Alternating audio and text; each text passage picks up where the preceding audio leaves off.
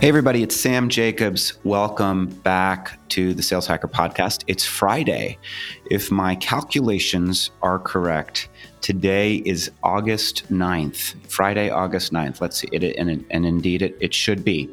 Today on the show, I hope you're somewhere warm. I hope you're not stuck in the city smelling urine and feces everywhere. But let's say you're ready to go to work and you're walking to work right now.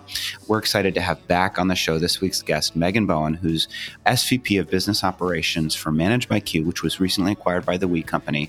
She is a career account management and customer success and sales leader here in New York, has been here for the last sixteen years, just like me, and is now rising up the ranks of the uh, into the C-Suite at companies like Managed by Q, where she's really, you know, running most of their, if not all of their operations. So it's going to be a great conversation and question.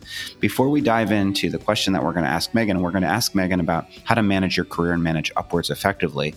But before we do that, we want to thank our sponsor. So our sponsor is Outreach.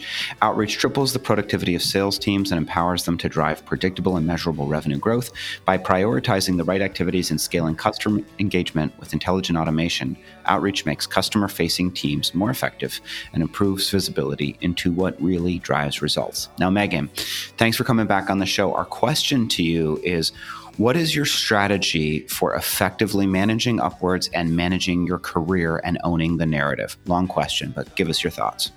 Great question, Sam. It's great to be back. This is a topic that's near and dear to me, so I have a lot to say. I think it's really important for people to recognize that perception is reality. And within the context of your business, your company, you need to put effort into controlling your professional narrative in order, in order to further your career. It's really all about you know, storytelling. I have a formula that I've used that I like to share with people that I know for them to adopt it and for them to start to see the benefits of investing some energy and time into this. One of the things that I've always done whenever I've joined a company is document and really create a, a plan and a vision of what I'm trying to achieve. I solicit feedback from others, and I make it a point to tell everybody about it, whether it's at a company all hands or team meetings or sharing around documentation. And then I have to execute.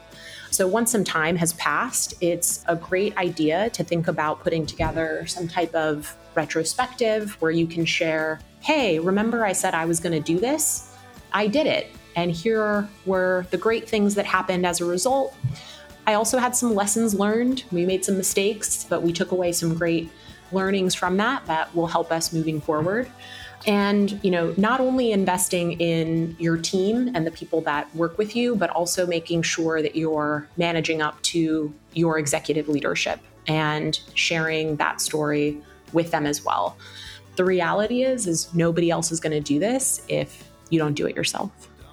How do you, and I'm sure this is the common question that you get, which is, how do you do this without seeming like a self-promotional, pompous, egotistical type person? Great question. It's really important to anchor everything you're doing around driving business results and improving the customer experience.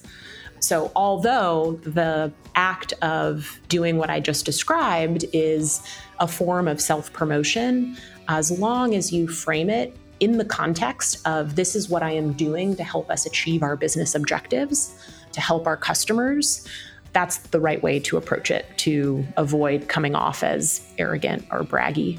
Is to focus, is to put the emphasis as much as you can on business outcomes and the customers themselves, as opposed to making it, here's what I did, I, I, I, I, et cetera. Correct. And if you do that well, people get that you initiated, you know, those projects or those solutions, and people people will get that point. Yeah, um, and so, and that's probably, that's some of the art. Some of the art is articulating that point in a way that doesn't feel like you're being extremely aggressive, but merely telling the story and relating it back to what you said you would do so that everybody knows that you do what you say. Exactly. Megan, thanks so much for being on the show. This has been a great week of Megan Bowen on the Sales Hacker Podcast. If folks want to reach out to you, uh, remind us the best way to get in touch with you. Find me on LinkedIn. Yes, so. Ma'am. That's the best way. B O W E N. If you want to find me on LinkedIn, it's uh, linkedin.com forward slash the word in and then forward slash Sam F. Jacobs. Also, thanks to our sponsor, Outreach, who is tripling the productivity of sales teams everywhere. Thanks for listening, everybody, and we'll talk to you next time.